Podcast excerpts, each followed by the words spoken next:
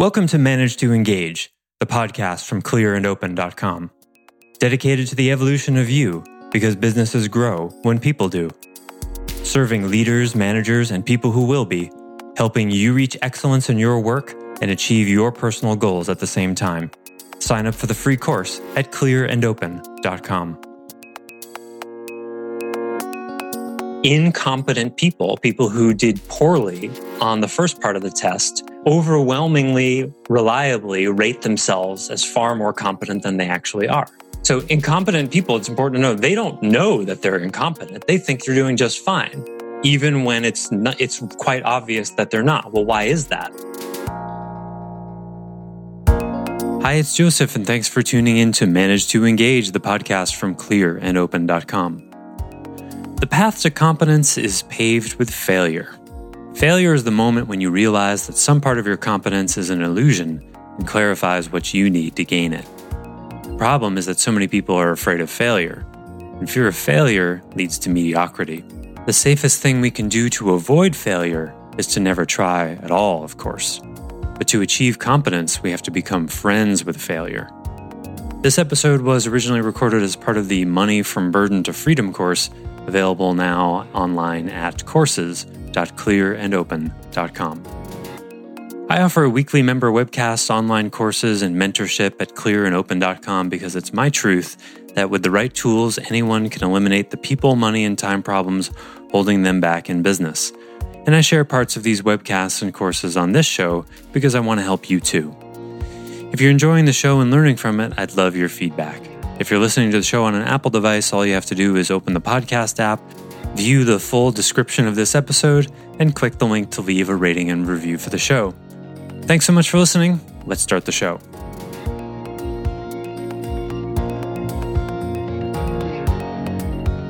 So we're gonna go. We're gonna drill down into competence too. Um, but before we do, I want to talk about failure, which I talked about a little bit before. So Failure is when you get to look at your, the ways in which your competence was an illusion.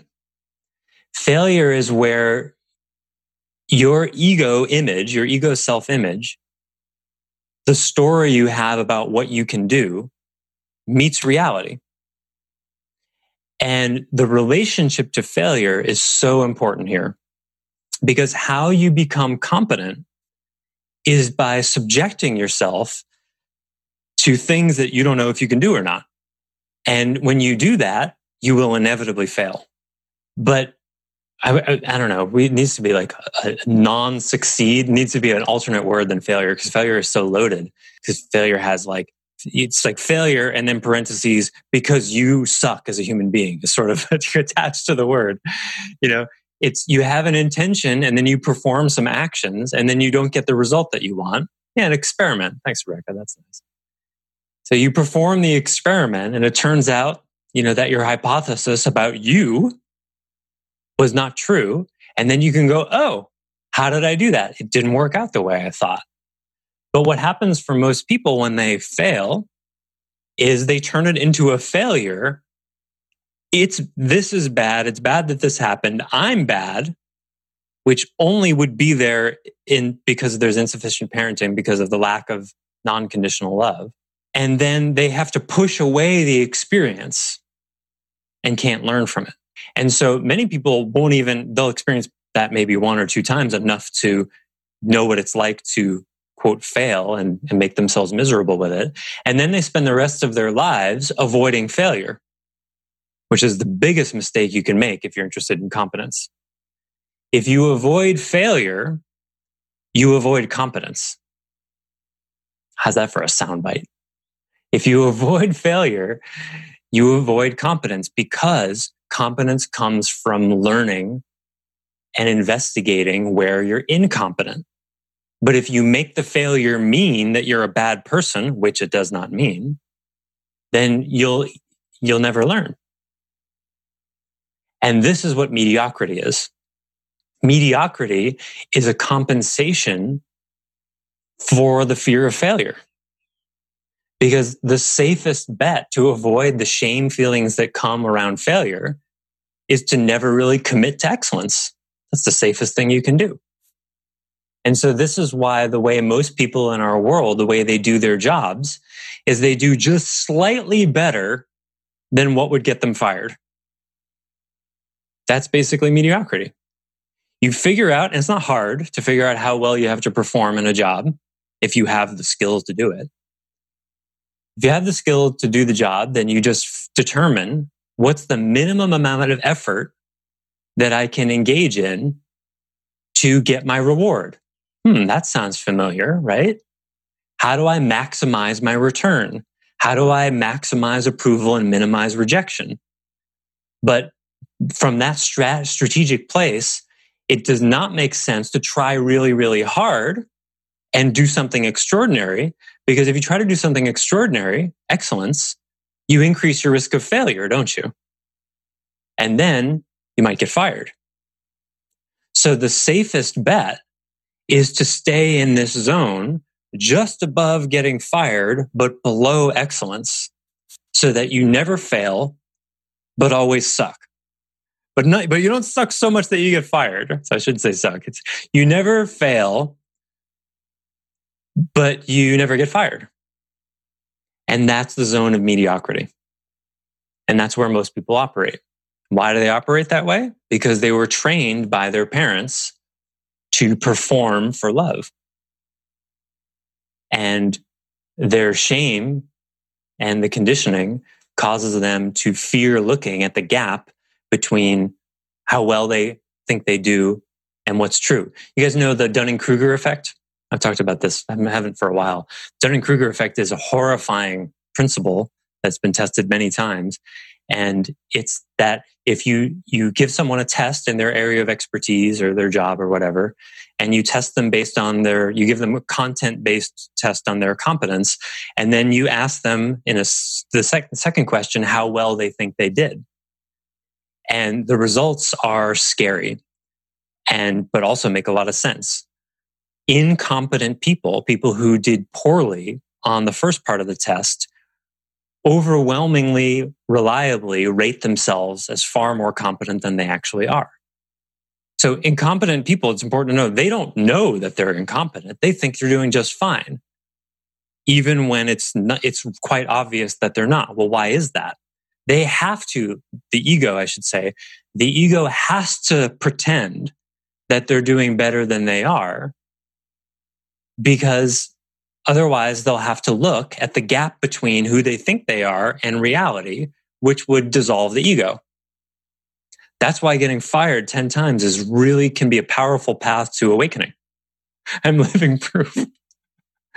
but really, that's why. So these wake up calls that we get, whether it's getting fired, which is a big thing, or, you know, suddenly your spouse saying they want a divorce and it feels like it's out of nowhere, or as simple as showing up late to something.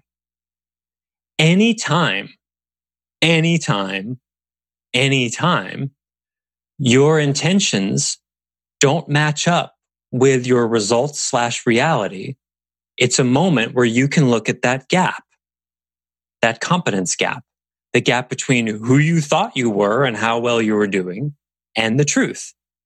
Inside that gap, you can look at, at you can look at it two different ways. You can look at inside that gap is the pit of despair and shame. That's what it is from your ego's perspective. But from a healthy person's perspective, the gap between who you think you are and reality is excellence, competence, opportunity, awakening, everything you've always wanted. And this is why, no surprise, people avoid accountability like the plague. Can you see how a healthy adult's relationship to accountability would be, let me have it. I can't get enough because I'm so greedy for my own fulfillment and evolution. And I know I need as many uh, opportunities to see the gap between who I think I am and reality. And I don't care what the hell happens to me because I want to know the truth. Whereas the ego says, how do I retain my false self image and convince people of these untruths and navigate reality as a scheme? That's what ego does at the level of individuals. So is it any surprise when you get 5, 10, 50,000 of those egos together in a business environment with a corporate structure that uh, mandates that shareholders make money without doing anything, that's making money, right? They're not earning that money, they're just taking it.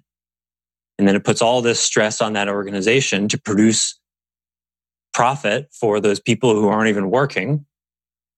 And then they all have to scheme together to make more every year 20% growth every year, no matter what's going on. It's just ego. It's just a very plain, simple, unhealthy relationship to reality that trickles down into love and money and power, which we'll talk about in the next course. Questions so far? Go ahead, Maria. Well, I have a question related to what you just said. I mean, if you look at the performance of the stock market recently, it seems to be quite divorced from reality. So I'm just curious what your thoughts are about that. You know, I'm not. I'm not a very. Uh, I'm an, I'm a passive investor, not an active one. And for about 10, 15 years, I didn't invest at all because I didn't want to uh, make money without earning it. And I still don't like it, but I've surrendered to that's just how the world is and I'm not going to change it. So I, I can't really intelli- intelligently speak to that. Stock market has been divorced from reality for a really long time. Not really long, I don't know, at least six months. I mean, it dipped a little bit when the pandemic happened, but then it, sh- it really, to reflect reality, like right now, you know, earnings reports have not been so great and it really should be going down. And I thought it was going to tank when Trump lost, which it seems he has because Trump is so business friendly and it's not doing that. So I don't know what the hell is going on. I have no idea. Okay, I just wanted to make sure that we were living in the same reality that's yeah. not you know, I occasionally I read articles that try to speculate why it's doing so well, and it's just it's so derivative that I don't retain the information because it's so weird. Uh, you know, the stock market is it's it's a virtual reality of a virtual reality of a virtual reality. It's it's it's bizarre. We could spend an hour deconstructing that system and why it shouldn't exist, but yeah, it's a good question. anyway, sorry, Zach. You had something? If we leave a you know the high efficiency, low authenticity regime that is the money economy, can we unlearn or deconstruct naturally the tendencies towards you know do as little as possible to gain as much as possible for ourselves. It's a great question. I think i understand it. Um, tell me if i don't. The only path that i know to to deconstruct that i don't think it can be done from the outside in. I don't think it can be done that way. It might help you know like change laws around corporations and you know create systems that reward truth more than the schemes. That might help but you know financial reforms happen every once in a while and what happens? People just find new schemes. What has to i mean individually. To, yes. Like as individuals we oh. leave the money economy or you know extricate ourselves as much as possible from the money economy and then we're outside of like the system that mm-hmm. seems to reward the behavior that you're talking about. How would you do know. that? Like live in the woods and eat off live off squirrels and nuts and stuff? Like how would you do that? Yeah, I mean, or like do small scale agriculture. I mean, sure. there's a lot of ways to do it. Well, or just like yeah, I, I wouldn't say that would heal your relationship to money. It would just obviate your need to heal your relationship to money. You just wouldn't be dealing with money so that your dystrophia around money would no longer be apparent or have an impact on you.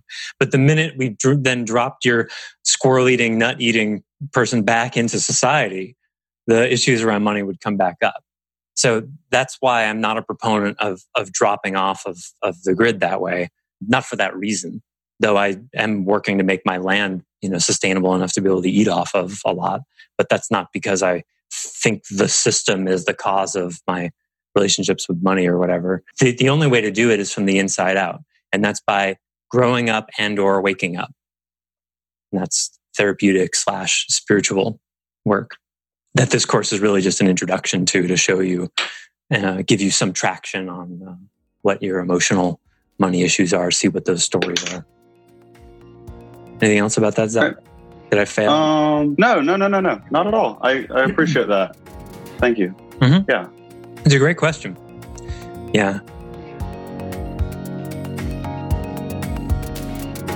Thanks for listening to Manage to Engage, the Clear and Open podcast. Join us next week when you'll be a little bit closer to who you're destined to be. Until then, know that Clear and Open is dedicated to the evolution of you because businesses grow when people do. If you want to help the show grow, I'd appreciate you leaving a rating and review on iTunes. All you have to do is open the Apple Podcasts app, view the full description of the episode, and click the link to leave a rating and review. Or you can go to clearandopen.com slash review and it will bring you to the right place. If you're looking for more support on your journey, head over to clearandopen.com for even more tools, articles, and free resources. Thanks so much for listening. Bye for now.